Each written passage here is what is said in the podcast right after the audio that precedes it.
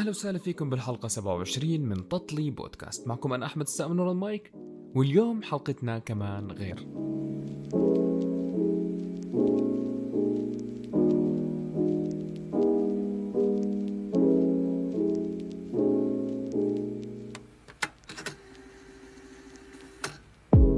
رح نحكي اليوم عن قصص ناس حقيقيين تهجروا من فلسطين للأردن وللدول العربية. قصص هاي الناس هي قصص واقعية رواها ناس كانوا ماشيين على رجليهم كانوا أولاد صغار ضلت القصص محفورة بذاكرتهم. لغاية ما أجى ضيف حلقتنا ووثق قصصهم بصور وشارك فيها بمعارض كتير كبيرة. وكانت صوره وتوثيقاته هي الأولى بالتصوير التوثيقي.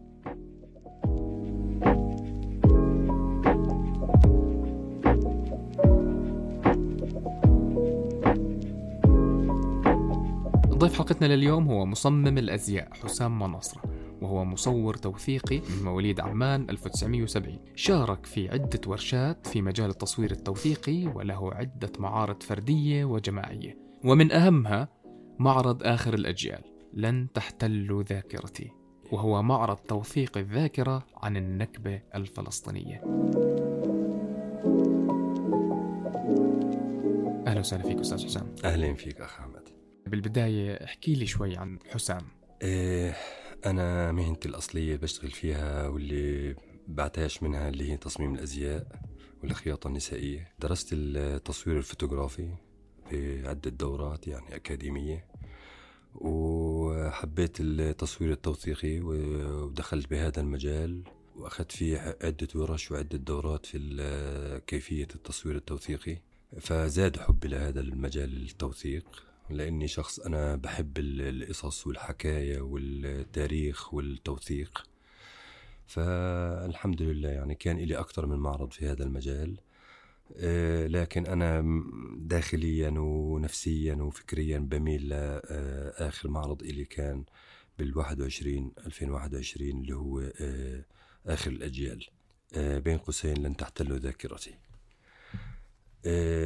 آخر الأجيال المعرض الأخير هذا اللي صار في مكتبة عبد الحميد شومان ضمن مهرجان الصورة. مشروع تصوير أخذ مني شغل تقريبا سنة ونص. قدرت أبحث عن شخصيات عاصروا النكبة بال 48 وباختصار حكوا عن تجربتهم بالتهجير. الناس هدول اللي هم كانوا أطفال لما برووا يعني تفاصيل النكبة كطفل لكن هو فعليا شخص ممكن يكون عمره 87 وفي 90 وفي 100 سنة. حكوا تجربتهم كأطفال كيف تركوا بيوتهم وكيف تهجروا من مدينة لمدينة لما صاروا آه، بالأردن هون برضو في عدة أماكن موجودين. فهذا هو مختصر آخر الأجيال. فكمان أنا حطيته تحت عنوان جانبي لن تحتل ذاكرتي لأنه الذاكرة دايما هي إشي مهم بحياة الشخص يعني. فحبيت إنه هذا العنوان يكون يعني لن تحتل ذاكرتي لأنه الذاكرة لا تحتل. فهذا آخر معرض كان إلي ومعرض بحبه كتير. في أكتر من معرض إلي كمان بالتوثيق اللي هو طاقطائية توثيق الألعاب الشعبية القديمة اللي هي حاليا انقرضت يعني بطلنا لأولادنا و وأطفالنا وكذا حاليا يمارسوها ويلعبوا فيها. كمان في قصة آه، الحاج علي أبو صافي من آه، يافا قرية إجليل. كمان هي كانت تندرج تحت آه، النكبة لكن هي كانت أول معرض إلي بال 2015 قصة علي أبو صافي أنت حكيت ليها تقريبا قبل سنتين. يعني أنت ممكن أنه المعرض الأخير لن تحتل ذاكرتي. إنه كان من وراء علي أبو صافي؟ آه.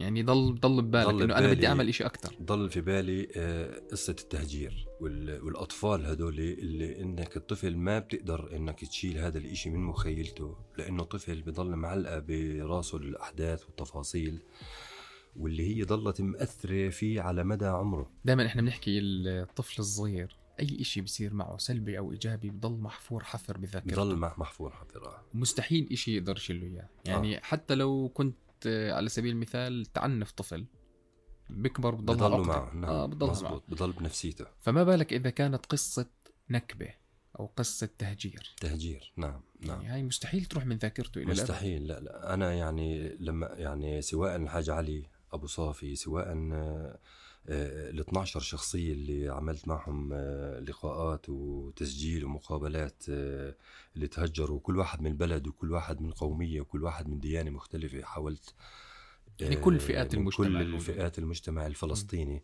بال 48 ومن كافة المستويات الفقير والغني والأرستقراطي والمتكتك والفلاح والمدني وال وال وال لحتى كل واحد يوثق الهجرة بطريقته. فكانت صراحة أحمد قصص مؤلمة جدا ناس كانت كتير وهي تحكي تكون تبكي وأنا صراحة في شخصين يعني ما ما يعني ما قدرت إني. ما قدرت إني ما أبكي معهم في. بيوتهم لما كنت أسجل معهم لأنه لما أنت آه، تشعر بحجم المعاناة الشخص هذا يعني إلا ما تبكي. يعني أحيانا كتير كنت أروح على البيت أقعد آه، مثلا مكتئب. طول اليوم خلص بعد ما أرجع من التسجيل وأروح على مخيطتي. ما أعرف أشتغل. يعني أضل أفكر في هذا الشخص. يعني كيف هيك صار؟ يعني كيف كيف كيف قوة التحمل؟ يعني كيف يعني انت تخيل إنه قصة حكى لك إياها أثرت آه فيك هيك. أثرت هو شو صاير فيك؟ فانا أقول كيف يعني كيف هيك قعد هذا على مدى 8 سنوات مهجر مثلا من مخيم لمخيم ومن خيمة لخيمة ويعني زي مثلا على سبيل المثال أضرب لك مثل الحجه رشيده فضيلات سكان البق- البقعة الله يرحمها توفت بال 2021 بآخر 2021 الحجة رش- رشيدة فضلات أربع سنوات حافية ما عندها بابوج ولا صندل ولا كندرة ولا إشي. أربع سنوات طفلة.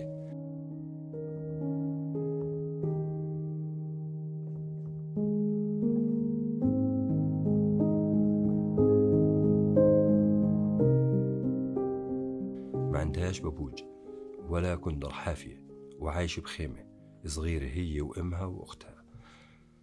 هاي الحجة رشيدة فضلات كمان عاشت 28 سنة في خيم من مخيم لمخيم ومن ملجأ لملجأ. لما آخر إشي بعد 28 سنة سكنت في البقعة في خشابية إحنا بنحكي أو. بيت زينكو. بيت زينكو عبارة عن خشب وطوب وعليهم سقف زينكو. فشوف حجم المعاناة.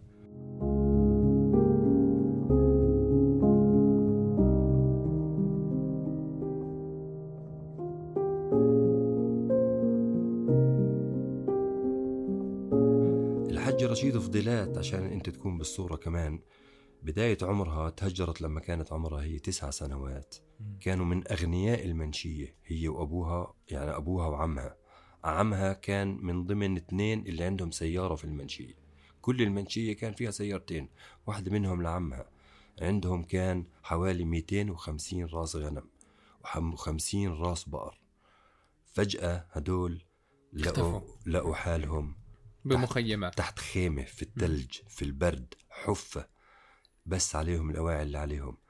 أبوهم مش عارفين وين راح. اختفى لغاية الآن بيعرفوش وين أبوهم أو شو صار معه لا هم عارفينه ميت وأكيد هو ميت متوفي لكن لحد الآن ما في أي لما معلومة سجلت. عندها ما عندهم مش أي خبر إنه شو صار مع أبوهم ولا وين راح مثلا فهي القصص فعليا بتأثر على الواحد بتأثر طبعا طبعا في مناظر أنت بتشوفها بالسوشيال ميديا وبالإعلام ما بتنيمك الليل ما بتنام فما بالك طبعاً. لما تقعد مع واحد فعليا هو متهجر. يعني متهجر. ماشي آه، ماشي آه. على رجليه طول الوقت.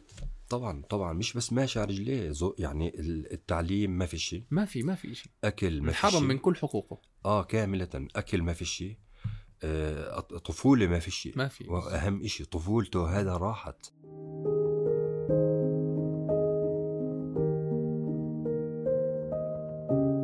صراحة أخ أحمد كنت أفكر الناس إنه هاي ممكن ببالغ أو بكذب. علي أو إنه عشان يحن يخليني أحن عليه مم. يعني تجيك هاي الهواجس آه، بفكرك. لكن أحيانا صدقا إن أنا كنت لما في بعض الناس يحكوا لي معلومات أرجع على جوجل. تتأكد منها. أتأكد من هذا المخيم اللي صار مثلا في الشونه الشمالية للي تهجروا من طبرية ومن الشمال ومن بيسان إنه المخيم اللي قعدوا فيه شو كان وضعه؟ وأعمل بحث شخصي. ألاقي الزلمة إنه هذا لسه مش مبالغ. بالحكي اللي هو بيحكي فيه. آه لطف لك الموضوع. آه ما يعني ما بالغ بالعكس كانت في ظروف أصعب عائلات تعرضت لظروف أصعب من عائلته اللي هو حكى لي عنها. يعني زي ال ال مثلا اللي هو الحج محمد فخري الله يرحمه برضه توفى. يعني بقول إحنا صغار ما كناش نعرف ننام أو نقعد بالنهار من كتر الأمل. يجيبوا خشبة ويحطوا عليها آه، أو شقفة قماش ويحطوا عليها ديزل ويقعدوا يحرقوا داير ما يدور الخيمة نشوف الأمل وهو بطقطق زي الشرار بموته في الأمل اللي على حواف الخيم والحواف الفرشات. تخيل. تخيل إنه بقول إنه أنا أبوي استأجر لموله الناس في المخيم الشون الشمالية لموله قرش عشان يقدر يستأجر حمار من الشون الشمالية ياخد أخوه اللي أكبر منه على قرب يعالجه ما لموله القرش قرش أردني. أخذ أخوه على إربد قالوا له أنت تأخرت يا حجي فخذ ابنك عندك هيك هذا ابنك يعني راح يموت. بالطريق أخوي توفى وهو راجع فأجا وصل المخيم أخوي كان متوفي دفناه في المخيم. تخيل. يعني هاي قصص فعليا آه. ظروف يعني بقدرش أحكي لك آه، آه، أنا مسجل مع 12 شخص ما يقارب ال 40 ساعة 40 ساعة تسجيل. يعني قصص يعني ما بكفيها فيلم وفيلمين أو جلسة تسجيل وجلستين وعشرة وعشرين. على تجارب الناس المؤلمة والذاكرة المؤلمة اللي بيحملوها بين ضلوعهم وبتفكيرهم. الاشي اللي أنت بدك تركز عليه إنه هذا اللي بيحكي قصته حاليا هو ختيار لكن هو بيحكي ألمه ووجعه كطفل. طفل ما عاش طفولته وعاش ظروف مريرة جدا بهاي الطفولة. طفل عمره عشر سنين بده يمشي على إجريه من اللد لنابلس. فيش أكل فيش شرب. خلال الطريق بتهجم عليهم عصابات الهجانة أو العصابات اللي كانت منتشرة. بهداك الوقت العصابات اليهودية اللي كانت وين ما يشوفوا جماعات هاربة يهجموا عليهم يقتلوهم ويزتوهم بالجبال ويشنعوا فيهم كعصابات لحتى يخوفوا باقي القرى وباقي المدن إنه إحنا اليهود هدول بيعملوا هيك فأهربوا. وهذه معلومات مش مخفية عنكم يعني.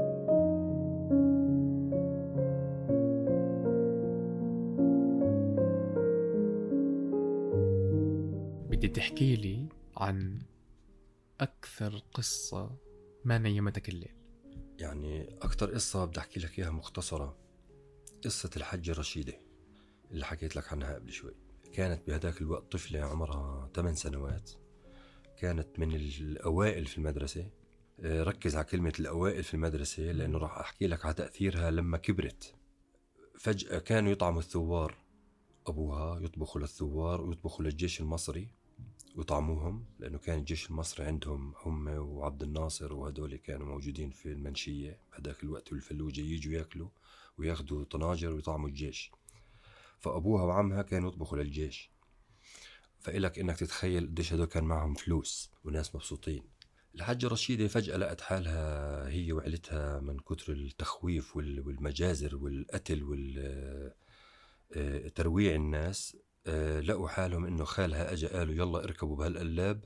طوهم بهالقلاب وهم كم عيلة وعلى الخليل. كان الجو طبعا آه، حسب ما هي حكت إنه الجو تلج. من يومها بتقول لي ما حد ما طلعنا من المنشية وأنا بعديها لأربع خمس سنوات وأنا حافية. خالي حطني بين أكياس قمح بالمسكوبية محطوطين وغطى علي بجاكيته عشان بس أتدفى من كتر ما كنت أرج ولوني أزرق من كتر البرد. طلع تفاصيل انت. آه الحجه رشيدة طبعا عشان أنت ذكرت كلمة تفاصيل. إذا بدك تسجل معها صدقني ما بكفيك يوم كامل حكي معها لأنها حافظة كل يوم بيومه.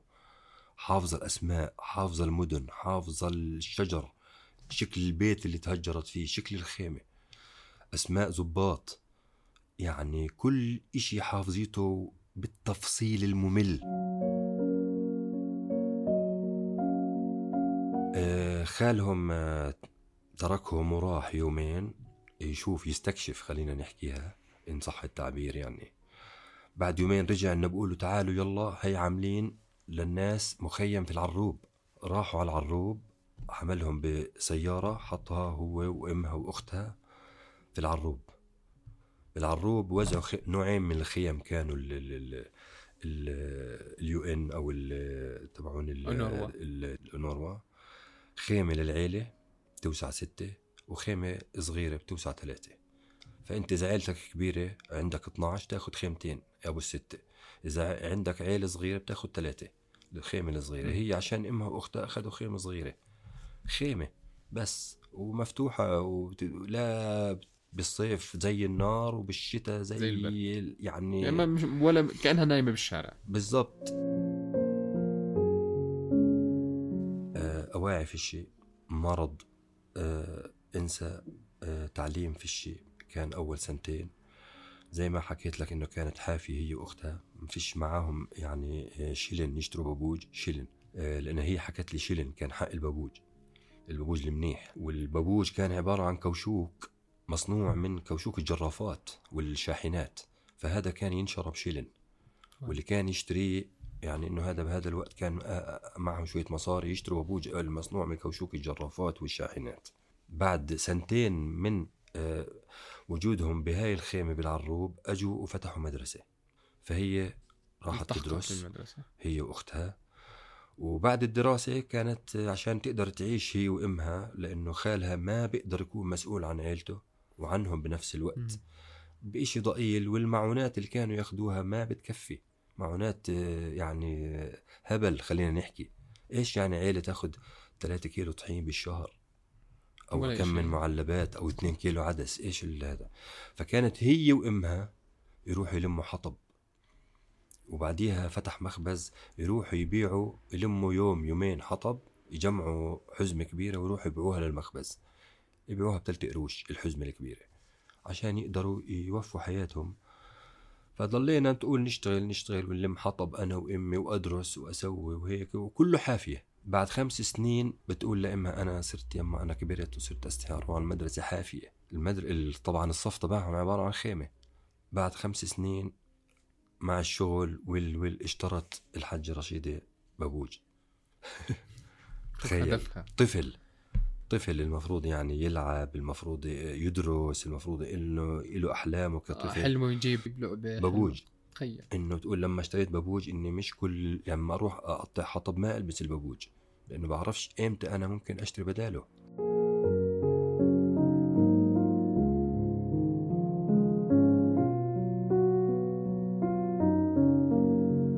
فتحطه تحت أباطها أو تحطه في حزامها. وسطها تحطه بالقشاط اللي ماسك أواعيها أو فستانها عشان ما يخرب البابوج. فزي هيك فبعديها كبرت وتركت المدرسة وتعلمت شوية أخذوا أجوا بعدين الأنور وعملوا زي ناس يجوا يدربوا مهن للمخيم. المخيم اتطور الخيمة بلشوا الناس يبنوا طوب وزينكو ومزينكو عشان خلص يتأسسوا هون. بعديها الحجة درست خياطة شوية تعلمت في معهد اللي فتحوه. فتحوا معاهد تدرس خياطة بتدرس تطريز بتدرس آه، أشغال يدوية إجمالا. وللزلام فتحوا إنك تتعلم نجارة وحدادة. فهي راحت تعلمت خياطة. وقعدت شوية هيك بعدين بتقول إنه لما أجاني آه، أول عريس كان أكبر منها بعرفش بقى كم من سنة جوزوها هي يلا روحي. عانت مع ال- الزوج الأول آه، عاشت معه في مخيم و... وانتقلت معاه على مخيم الكرامة من مخيم العروب بالخليل لمخيم الكرامة تحت. برضو على خيم قعدت مخيم الكرامة فترة انتقلت معاه على مخيم كان من جهة الزرقاء معمول وانتقلت معاه على مخيم كان معمول بالضليل وكانت هاي المعلومة أول مرة بعرف إنه انعمل مخيم للاجئين الفلسطينيين بمنطقة الضليل. وبعديها طلقها وبعديها رجعت على الخليل. مخيم العروب بعديها رجعت على مخيم اللي هو بالزرقاء. جوزت واحد تاني طلع عايش في مخيم الزرقاء رجعت على مخيم الزرقاء. عاشت هي وسبع عيال في بيت كل عيلة مختلفة طبعا. مم. في بيت هي بيطلع لها منه غرفة.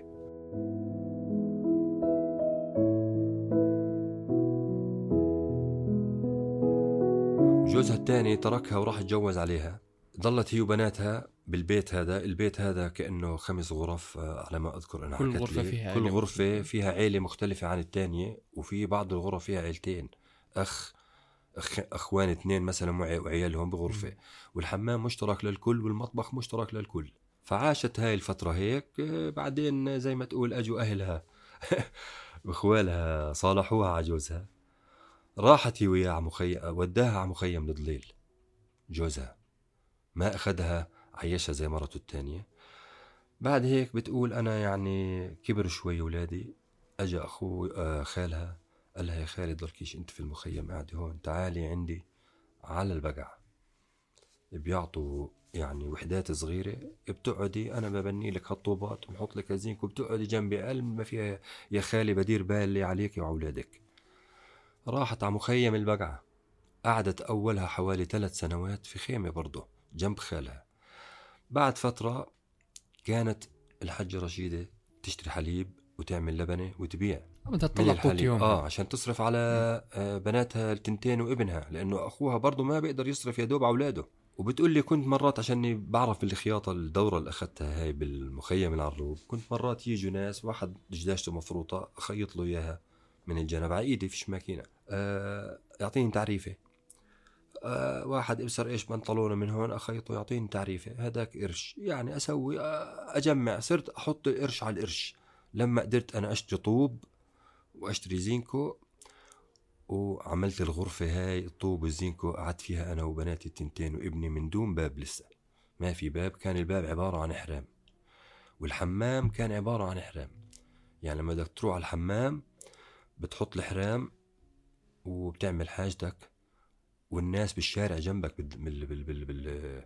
ممكن يشوفوك يعني آه، بس فيش آه،. آه. وين بدك تروح ما فيش في مكان آه بالضبط والحمام طبعا لك أن تتخيل شو هو الحمام طبعا ما فيش حمام ومقعد لا لا هو عبارة آه. عن جوره, جورة. امتصاصية وخلص هذا الحمام وبتقدرش تغطي على حالك إلا بحرام زاوية حرام هيك وحرام هيك وخلص تقعد تقضي حاجتك فبتقول ضليتني أنا أعمل آه، جبنة ولبنة أشتري حليب وأعمل هيك وأخيط لهالناس وصرت برضو أجمع أجمع اشتريت باب وبنيت كمان غرفة. آه، حما... آه، مطبخ وحمام مم. عشان ننستر لما نقضي حاجتنا. ولما نطبخ ما نطبخش في الشارع. أنت بتحكي عن سنوات عم تمرق. أنت بتحكي عن مم. حوالي هذا الحكي استمر معها ثلاث سنوات. معلش مش أسبوع مش عشرة أيام. قصص مؤلمة للأمانة. جدا مم. جدا مؤلمة. وهي لما تكون تحكي ما كانت تحكي بهاي البساطة اللي أنا بحكي لك فيها. هي كانت مرات مرات تصف... تصفن. وتبكي. وتضلها تقول أخ يا بني شو بدي أحكي لك؟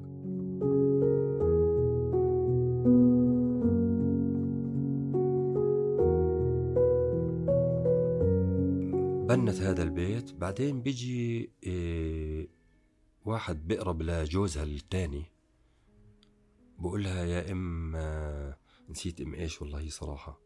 محمد كأنه بقول لها هذا كان يشتغل في عمان بيقرب لجوزها الثاني طبعا جوزها الثاني تركها ولا بتعرف عليها طبعا نهائي. بقول لها شو رأيك؟ بدال ما أنت هيك ما شاء الله كبرتي كبرت البيت شوي يعني. شو رأيك يوم تروحي معي على عمان أنا بعرف تجار في عمان. بحكم شغلي أعرفك عليهم. تصيري تجيبي لك ملائط غسيل تجيبي مري تجيبي مثلا طن آه، بسكوت تجيبي لك آه، دشاديش للنسوان. آه تجيبي مناديل. آه، وتحطي لك بسطة قدام هالدار وتسترزقي كمان. تضلك على اللبن وعلى الجبنة وعلى نتفة الخياطة إذا أجى حدا آه بالضبط. بده يساعدها. آه بده يساعدها.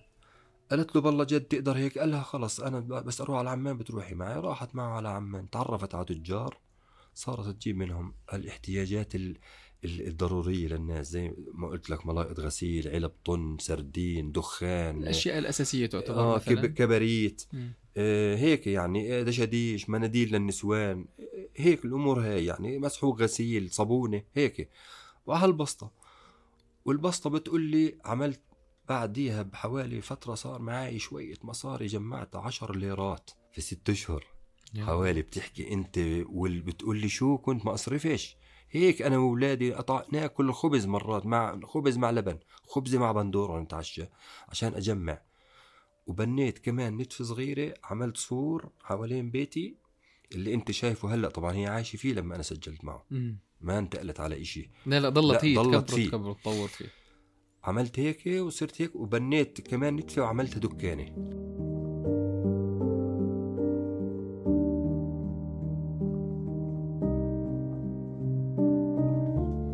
دكان صغير يعني مش دكان دكان كلها متر ونص بمتر ونص مش هالإشي. وسويت رفوف وكذا وصرت أجيب من ال- التجار اللي بعمان برضو كانوا يساعدوني بتقول بيتحملوني بالدفع.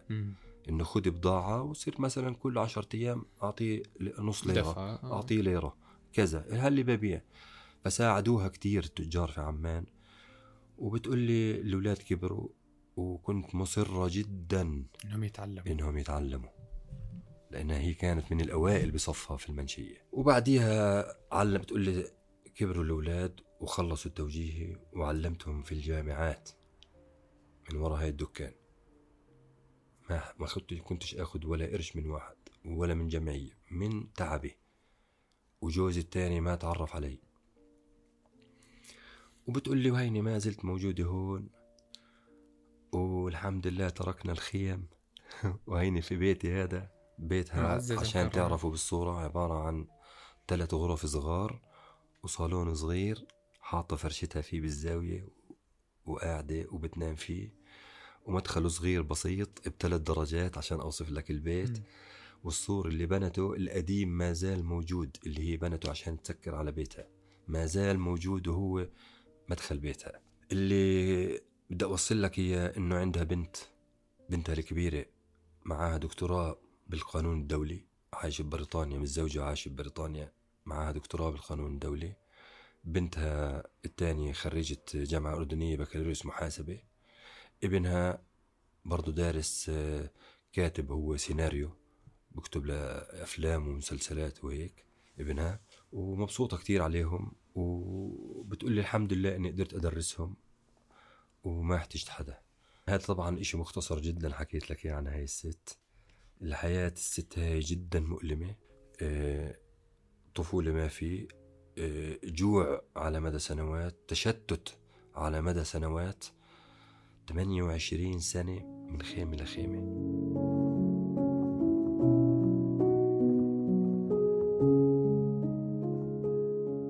إحنا لما ننقل من بيت لبيت آه. قد إيه بنتنكد؟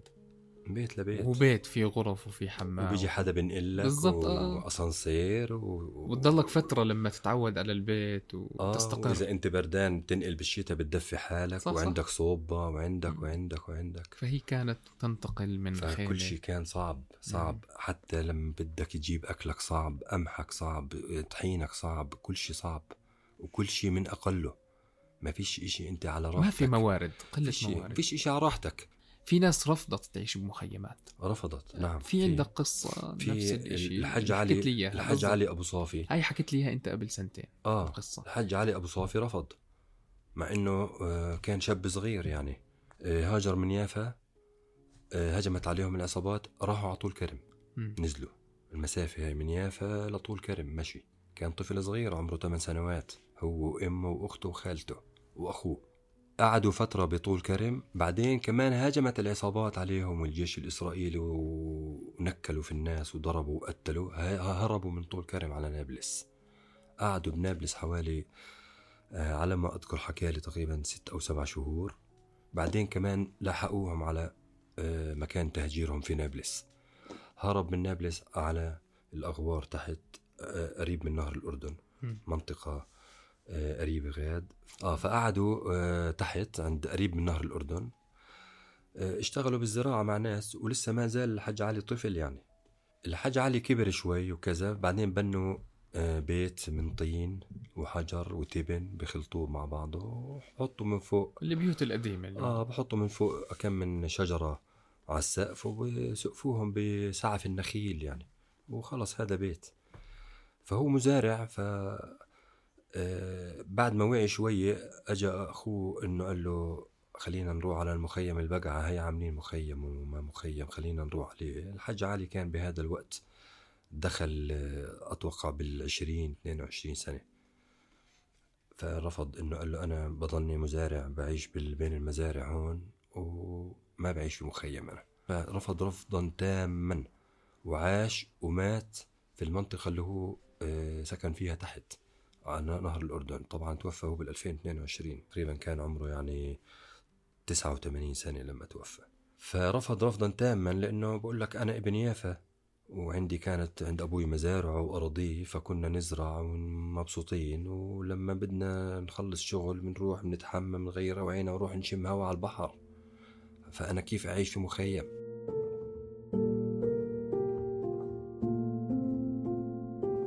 آه عزت عليه نفسه. الإشي الثاني اللي كان هو يركز عليه وحتى بتذكر يوم ما أخذني برا البيت بقول لي أنا ما بقدر إني أنا كل يوم أطلع من البيت ما لاقيش جبال فلسطين قبالي أشوفها أصبح عليها.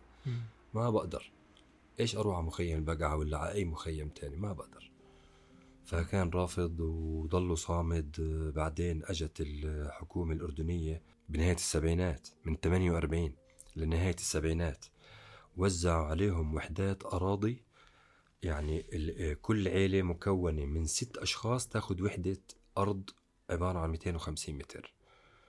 مثلا أنت عيلتك تسعة بتاخد وحدتين أرض فهو عشان كان عنده آه، خلفة وهيك وإشي آه، كان ماخد وحدتين أرض. بعديها شوي شوي بنى عليهم وبيته هذا اللي آه، ما زال عايش فيه من بعد البيت الطين يعني. بهذا البيت ومحل ما كان هو بده يضل قبال فلسطين وقريب من فلسطين قبال. النهر آه وقبال عشان يصحى فلسطين. الصبح آه. يصبح عليهم آه لما تصفن في القصص هاي فعليا اللي عم بيصير حاليا اللي الناس اللي عم تتهجر من مناطق معينة في قطاع غزة ل... للجنوب مثلا تخيل قد إيه راح تكون معاناتهم بالنسبة لهدول طبعا هو كان يمشي من بلد لبلد من بلد لبلد يعني- وممكن بعديها من بلد لبلد تاني يهرب يعني كمان مرة مسافات آه، مسافات شاسعة كان يمشي يعني حجم آه. المعاناة ما آه. حدا بيقدر يتخيلها طبعا بالضبط بتحكي طفل كطفل ما نبقى آه. ما إحنا بنحكي أنت بتحكي كطفل طفل بالضبط آه. وين الطفولة؟ راح. وينها ما في ما في ما في طفولة. طفولة آه.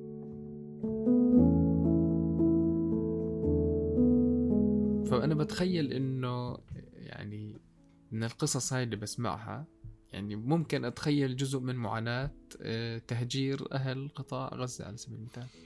طبعا هذا سؤال كتير مهم. أنا آه، من خلال سؤالك هذا بدي أركز لك فيه على نقطة. آه، نفهم عقليات أهل غزة كيف. بفكروا. عشان الناس بقول لك هدول كيف بصمدوا. ليش ما يهربوا؟ أهل غزة أغلبهم يعني 60% منهم ممكن بتخيل ما راح يهربوا. ليش؟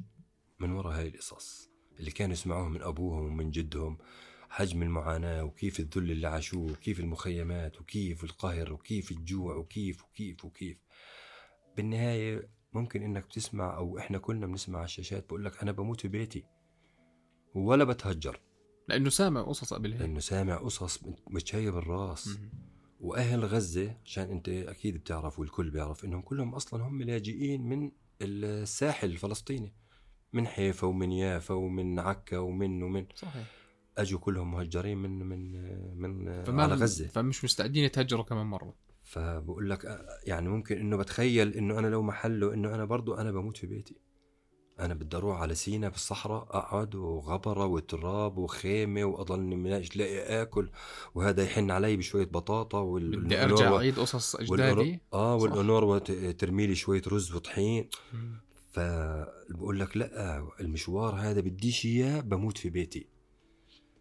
فعشان هيك أخ أحمد توثيق القصص هاي كتير مهم. مهم جدا. وهذا أنا بخليني أميل على على عنوان آه المعرض تبعي والمشروع هذا اللي اسمه آخر الأجيال. هدول الناس اللي, اللي هلأ أنا قابلتهم مثلا حاليا لكمان آه 15 سنة بجوز ل 2035 فيش أي حدا راح يكون بيحكي عن. النكبة. بالضبط آه. فيش حدا راح يكون بيحكي عن النكبة نهائيا. فهدول آخر جيل بيحكي عن النكبة الفلسطينية 48 آخر جيل.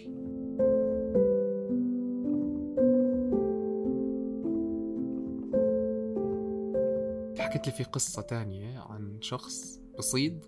أو صياد. آه، طفل كان آه. بصيدوا عصافير. يعني زمان كانت ناس كتير تصيد عصافير ولهلا لعلمك منتشر صيد العصافير بفلسطين. يعني أنا واحد من الناس بروح صيد عصافير بالشبكة يعني. آه، فمنتشر. آه، من ضمنها كان في شخص صو... آه، سجلت معه صورته إنه قديش مأثر فيه إنه كان هو ينصب فخاخ للعصافير على الشجر.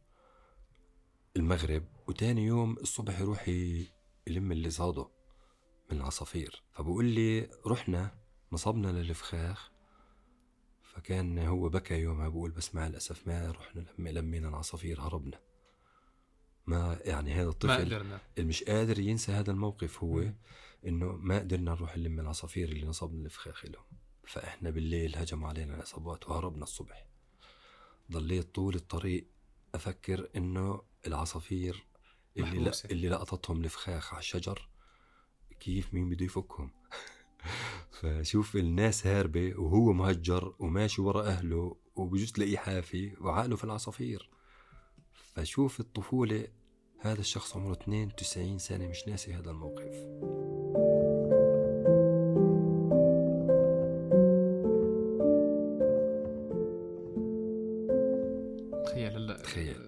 قد إيه صار له وعم بفكر بالعصافير أنا. حبستهم آه. إيه، مثلا عندك إيه، محمد التلاوي من طبر من طبرية من منطقة المغير بقول آه، سمعنا إنه العصابات قاعدة بتهجم على القرى اللي جنبنا وبقتلوا في الناس والناس تهرب.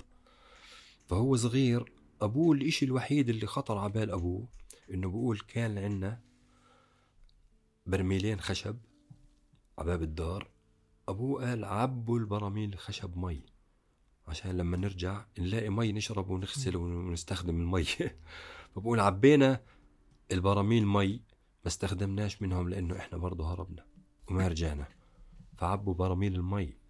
فكانت في ناس كتير يعني آه، لو بدي اقعد أحكي لك قصص في ناس بيحكوا لك إنه إحنا كنا حاطين الطبخة على النار وطينا. الغاز طفينا الغاز آه، عشان نرجع تركوها. نكملها. بالضبط. يعني في وحدة بتذكر ام وائل برضه هاي لما هربت كل اللي خطر في بالها يعني بقول لك إحنا ما بنعرف كيف فكرنا من الخوف وإنه نهرب لإنه الرجال كانوا أكتر إشي خايفين على النسوان والأولاد. إنه بقول لك كانوا اليهود يهتكوا عرض النسوان يفتحوا بطن المرأة الحامل يقتلوا الطفل. فهذه الإشي اللي لقته قدامها إنه حملت كيس بطاطا. حملته. آه. وأخذت ذهبات وحطت عليها شال وأخذت كيس البطاطا. فابن ابنها بقول لها يا ستي انت انت يعني بدك تاخدي كيس البطاطا؟ بتقول له آه يعني إذا آه، محل ما هلأ إحنا رايحين أقل ما فيها بنلاقي نتفة زيت بنقلي بطاطا بنلاقي شيء ناكله. شوف كيف تفكيرها صح، البسيط. صح، صح. اللي بقولها طيب يا ستي انت بدل ما تاخدي كيس البطاطا أنا باخده. خدي ماكينة الخياطة.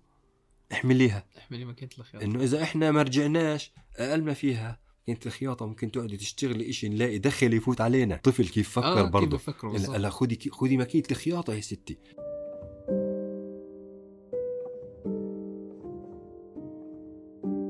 فأنت متخيل كيف هدول الناس في هاي اللحظات كيف بيكون تفكيرهم؟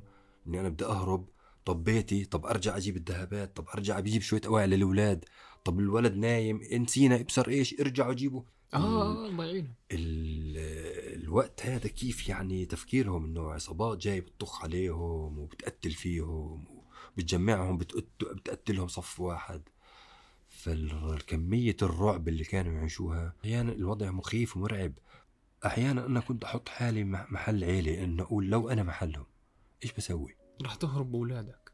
لا معي مسدس ولا معي يعني بجوز يا دوب سكينة واحدة اللي بالدار الناس لانها كانت بسيطة أحمد بهذاك الوقت بجوز سكينة واحدة بالدار مش زي هلا عندنا 60 سكينة. وسكاكين فواكه وسكينة للابصر إيش سكينة للدجاج بالضبط. سكينة للحمة وسكينة للخضرة سكينة بجوز واحدة من الفقر لا مسدس لا فيش إشي عندك خايف على مرتك من السمعات اللي كنت تسمعها من الإرهاب اللي كانوا يعملوه العصابات حرب. نفسية هم مش طبيعيين بهذا يقول الموضوع. لك أنا بدي أشوف مرتي يعني يغتصبوها أنا بدي أشوف مرتي مقتولة قدامي أنا بدي أشوف مرتي مشلحة قدامي أنا بدي أشوف بيسووا في مرتي هيك في بنتي هيك لا بدي بهرب. اخذ مرتي واولادي وأهرب فيهم تعال على جزئية بسيطة توجهوا للقرى اليهود عشان تفكيرهم بسيط.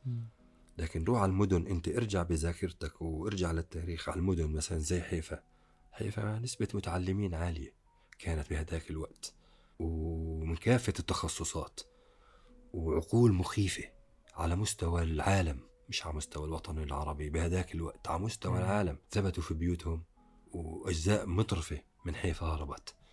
وهذا بدل إنه لهلا في عائلات في حيفا عربيه عايشة ما هربت. ليش؟ لأنه عندهم فكر في عندهم وعي مش زي الفلاح البسيط. وهم توجهوا للقرى المطرفه وقال لك بنقضي عليها قرية قرية وبنرعبهم. بصيروا يهربوا. بصيروا يهربوا بالضبط. فهم أخذوا خطة مساحات معينة. أرض أكثر بالضبط. لكن ما قدروا يمشوا هاي الخطط على حيفا أو على يافا أو على المدن الكبيرة مم. اللي فيها وعي وفيها العلم وفيها الثقافة وفيها وفيها وفيها ولا حدا بالعالم كان طايق اليهود يعني حتى بال 42 كان في منشورات ببريطانيا على ال آه. على ال زحوهم من وجهنا آه إنه ما بدنا يهود يضلوا في المنطقة بالضبط. اليهود مكروهين في كل مكان وين بروحوا ما كان، عليه، لانهم. بيعتبروا حالهم هم أسياد وهم شعب الله المختار هيك هم بيحكوا عن حالهم آه طبعا هاي العقيدة عندهم هيك. بالضبط. فبالنسبة لهم كل الناس عبيد عندهم.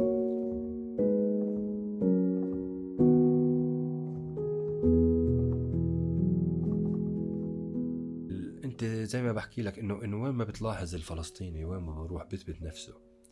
أنا ما بحكي هيك لأني أنا فلسطيني. هذا واقع بيحكوه الناس يعني افتح هلأ أنت على وسائل الاعلام وعلى أشهر وعلى أفضل محللين وعلى أفضل كتاب آه، مثلا بالخليج بالكويت بقول لك إحنا درشونا ما, الفلسطينية. ما صارت الكويت كويت إلا من وراء الفلسطينية. صح. هم أساتذتنا هم طب- أطباء أجونا هم كذا هم المهندسين هم مش أنا اللي بحكيه ولا أنا متحيز لإني أنا فلسطيني لا تتذكر كيف أبداً. الناس كانت تهرب من فلسطين للكويت؟ خزانات ال- المي؟ كانوا يهربوا بعدة وسائل آه. كل واحد حسب وضعه لعلمك موجودة. هي هاي قصة رجال آه. آه. تحت الشمس للأمانة قصة مؤثرة. عملوها فيلم وهي موجودة كتاب لغسان وبالتغريبة ذكرت يعني لأنها واقعية. قصة حقيقية. حتى ال- الست هاي اللي نسيت ابنها وأخذت بداله الواقعية حتى اسم عيلتها مذكور. الست هاي اللي نسيت ابنها مسكينة مع اللخمة حملت آه، مخدة معها وظلت تحمل المخدة لأنها متخيلة إنه ابنها وطشت يعني آه انجنت. انجنت آه انجنت. هذه قصص واقعية.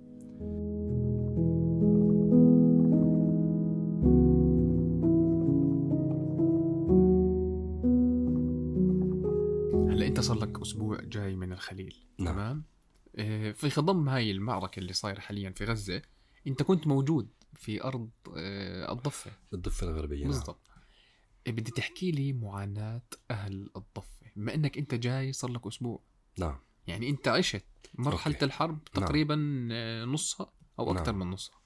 أنا من بداية الحرب يعني لما جيت يعني قبل أسبوع تقريبا أو أقل شوي. يعني تقريبا 14 15 يوم. 15 يوم تقريبا من الحرب.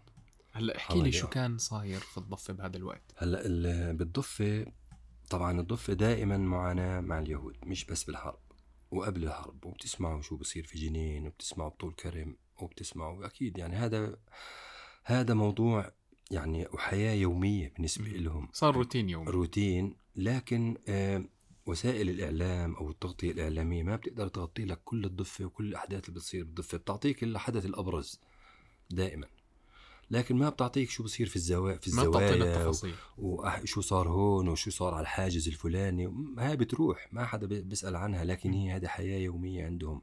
تنغيص وقهر وتفتيش وتعطيل لحياة الناس وذل الناس وقمع الناس بالضفة. موجود بشكل يومي. آه، توقيف على الحواجز. مجرد جندي خلص قرر يوقف الحاجز وبدخل على الكوخ تبعه وقعد خلص حر أنا. بتضل السيارات آه، طابور 2 3 كيلو واقفين. سكر الحاجز. طب الحاجز من أي منطقة؟ لاي مثلا منطقة؟ عندك آه، على سبيل المثال حاجز الكونتينر. مم. وين هذا؟ بفصل بين هذا؟ بفصل هذا ببيت لحم. بفصل يعني بيت لحم عن القدس. مم. منطقة ال... ال- بتكون رايح أنت عن القدس. بيت لحم يعني بيت لحم؟ عن العيزرية تابع لمين بيت لحم للسلطة تابع للضفة. الفلسطينية؟ طبعا آه. آه. السلطة تمام فهذا حتى حاجز الحواجز اللي جوا السلطة الفلسطينية فيها يهود فيها يهود طبعا آه. آه. هذا حاجز كونتينر حاجز دائم ومبني عادي وشوارع ومطبات وكواخ ومظلة وكل شيء حاجز دائم يعني ما بيروحش يعني 24 ساعة شغالين مداومين عليه اليهود هذا شارع رئيسي شارع رئيسي يعني كل الناس بس هذا الشارع إلهم عندهم ما عندهمش طريق تانية إلا ما الطرق آه. الطرق الترابية اللي بين الجبال ممكن آه، ممكن ما حدا كمان ومع ومع هذا بعد الحرب سكروها كلها بسواتر ترابيه ومكعبات إسمنتية الدخلات الفرعية اللي بين مم. الجبال اللي الناس بهربوا منها مم.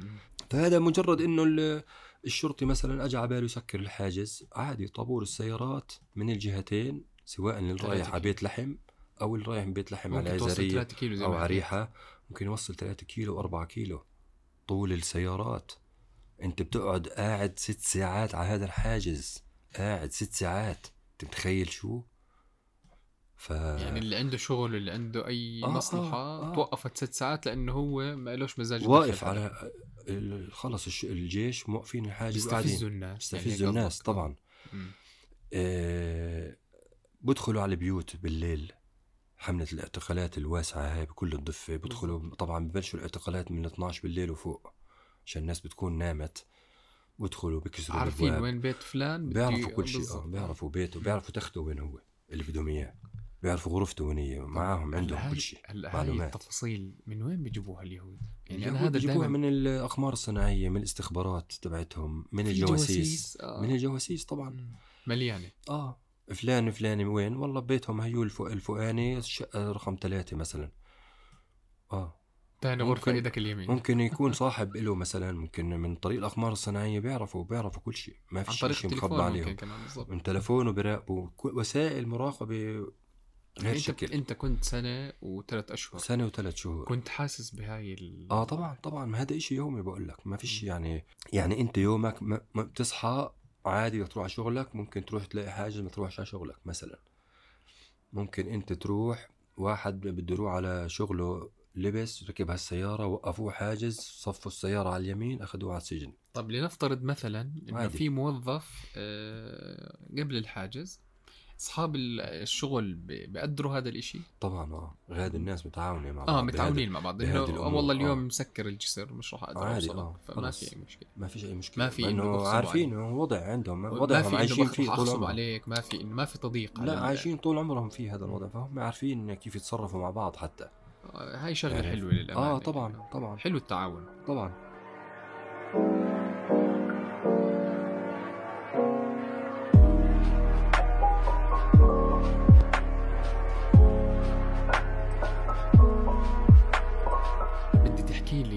لي حادثة أو شغلة صارت قدامك أنت؟ قدامي صراحة خلال الفترة هاي اللي كنت فيها بالحرب قدامي شخصي شخصي ما صار إشي.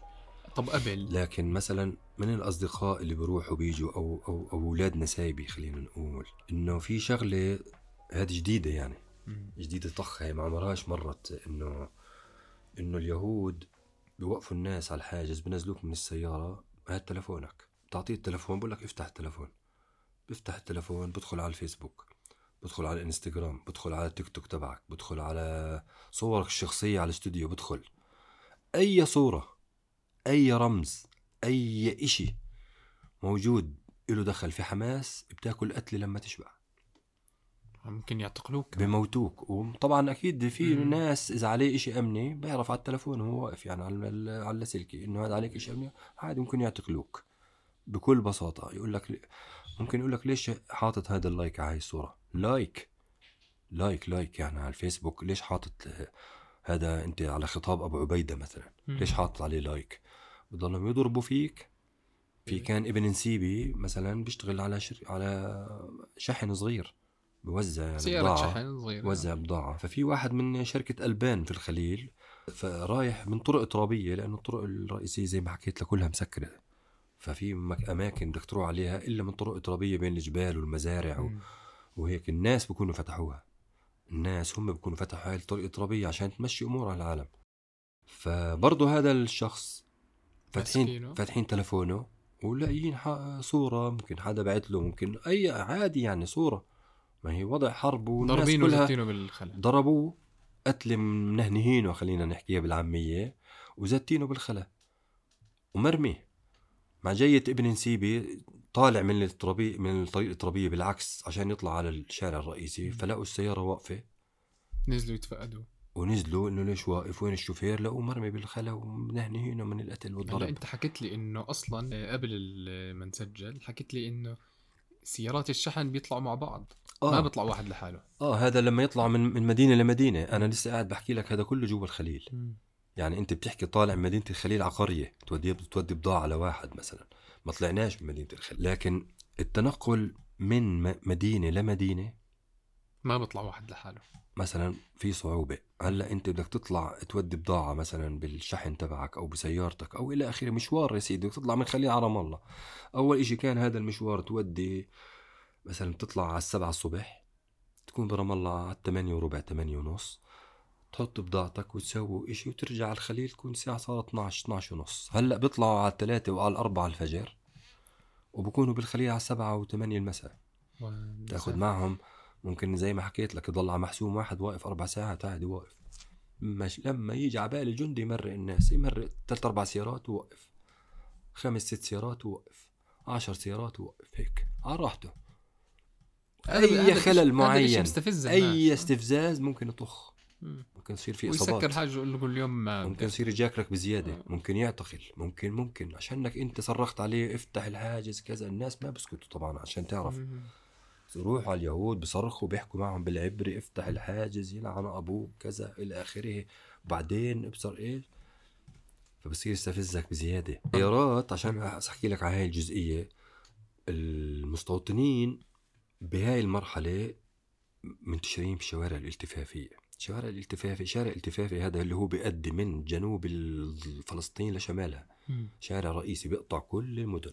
اسمه الشارع الالتفافي هذا انعمل بالسلام بعد ما صارت اتفاقية السلام.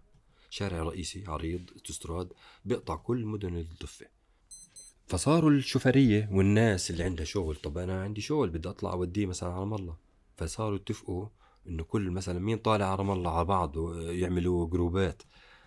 مين طالع على رام الله داك يقول أنا هيك يجتمعوا كل أربع خمس سيارات ويمشوا مع بعض convoy يلتقوا في مكان معين بالخليل ويضلوا ماشيين لبعض مع بعض على رام الله في ناس تانيين مثلا أنا طالع على نابلس يا إخوان في حدا طالع آه والله أنا أنا تجتمعوا خمس ست شاحنات صغار على نابلس ويرجعوا مع بعض عشان عشان إذا حدا صار المستوطنين معه شيء المستوطنين بخافوا من ال... من الكترة. التجمع الكترة مم. بيستفردوا بالشخص المنفرد مم. زي ما قتلوا البنت قبل عشرة أيام لحالها هي على طريق نابلس طخوها.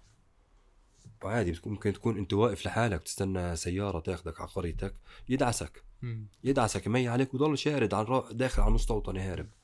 فأمور طبيعية عندهم. وهيك أكيد سمعت قبل خمسة أيام كيف طخوا المزارع هذا وهو بلقط زيتون واستفردوا فيه. استفردوا فيه. آه. هم جبنة ف- فصاروا زي هيك.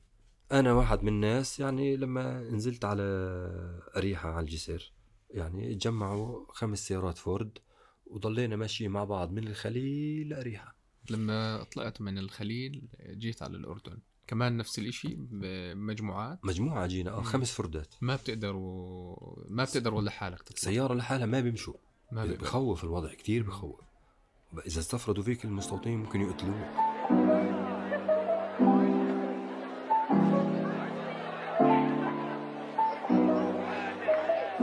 آخر إشي بدي تحكي لي عن حلمك كمصور توثيقي لوين بدك توصل؟ صراحة أحكي لك أنا ما عمري فكرت لوين بدي أوصل بالضبط ما في عندك هدف معين؟ آه، هدف معين من ناحية إني آه، تصوير التوثيقي هذا هدف معين ما عندي بالضبط يعني يعني ما في حد ما أنا في حد لطموحك ما عنديش حد لا صراحة لأنه يعني بتجيك أفكار كتير بتروح وبتيجي أحيانا الأفكار بتوقف لأنه بتقدرش تنفذها. آه، لكن أنا حلمي في عندي يعني حلم هيك بسيط. لكن ما بعرفش إذا هو بتحقق أو بجوز صعب إنه يتحقق. أنا نفسي أوثق فلسطين بكافة أوجهها ومجالاتها وأشكالها للعالم لحتى الناس اللي مغيبين عن فلسطين. أو حتى الإعلام هو اللي ببعد فلسطين عن الناس يعرفوا الناس فلسطين شو هي يعرفوها لحتى كمان أخلي الناس يصيروا يعني نفسه يمشي بشارع شوارع يحب يروح على فلسطين. ما حدا بيقدر يتخيل بقدرش بجوز أوصف لك الحكي بش يعني الشعور بالحكي في صورة إلك على. الإنستغرام أنا شفتها حارة قديمة أنت مصورها صعب أنا بحب حجار. الحارات القديمة طبعا آه. مصور كل هذا تاريخ أنا مصور كل الخليل القديمة. كل دخلاتها وزواريبها والقناطر بسموها أنا بدي أحط كاملة. ال- الأكاونت تبعك على الانستغرام بدي أحطه مصورها. بال description آه. عشان الناس تشوف الصور آه ف يعني ما بقدر بقول لك كيف أوصف لك شعور بالحكي ما بس راح يوصل لك. إنك لما أنت تمشي في القدس بدي أطلب منك إيه، تنزلنا على الانستغرام هيك عشر صور ورا بعض موجود جداد الانستغرام هلأ تنزلهم لتطلي بودكاست نزلنا إياهم عشان آه، أحط لما أحط ال link الناس تشوف يشوفوهم. إن شاء الله. ببعث لك صور حلوة. تمام. فهذا اللي أنا حابب يعني إن شاء الله إنه بتحقق حلمك. الناس يعرفوا فلسطين آه، شو هي ويعرفوا ليش أهل فلسطين عندهم هذا الكفاح والنضال والصبر. بدي أوصل لك يا صدقا أخ أحمد. هي فلسطين هالقد على الخارطه العالمية.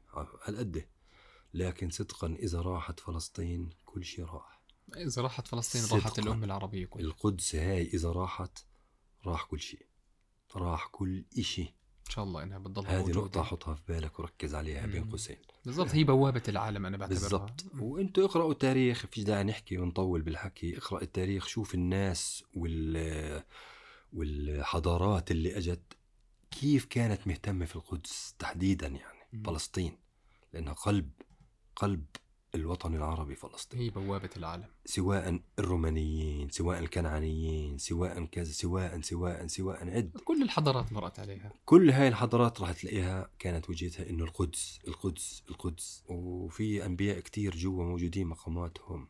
الحرم الإبراهيمي لا تقل أهميته عن الأقصى الشريف. صح. لا تقل أهميته.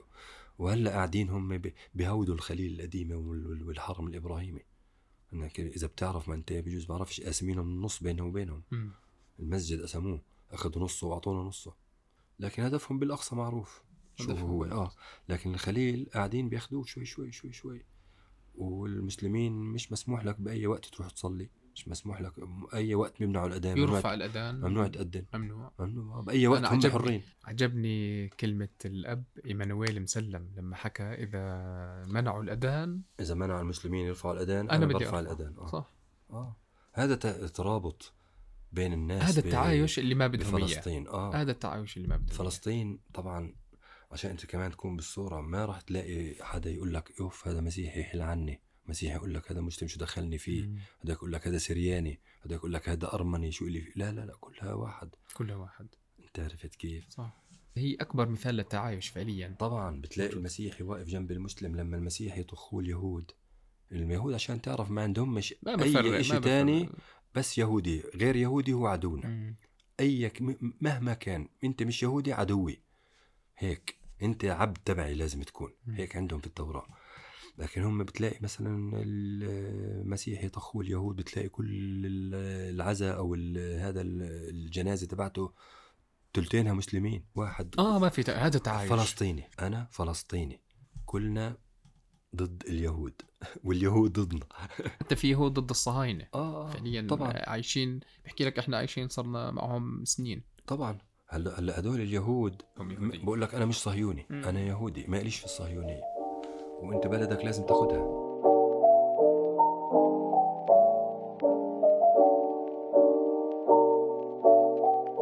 آخر إشي بدي أسألك إياه. شو رأيك بتطلي؟ تطلي هي منصة حلوة. خفيف خفيف الدم زي صاحبها اللي. عاملها. آه، حلو إنها كل حلقة بتسلط آه، يعني بيسلط أحمد آه، على موضوع معين. آه، الحلو التنوع فيها. واسمها حلو تطلي بتحكي تطلي ولا مربى؟ أنا بحكي تطلي آه، فيش خليلي بيحكي مربى لعلمك آه. تطلي يعني آه. آه.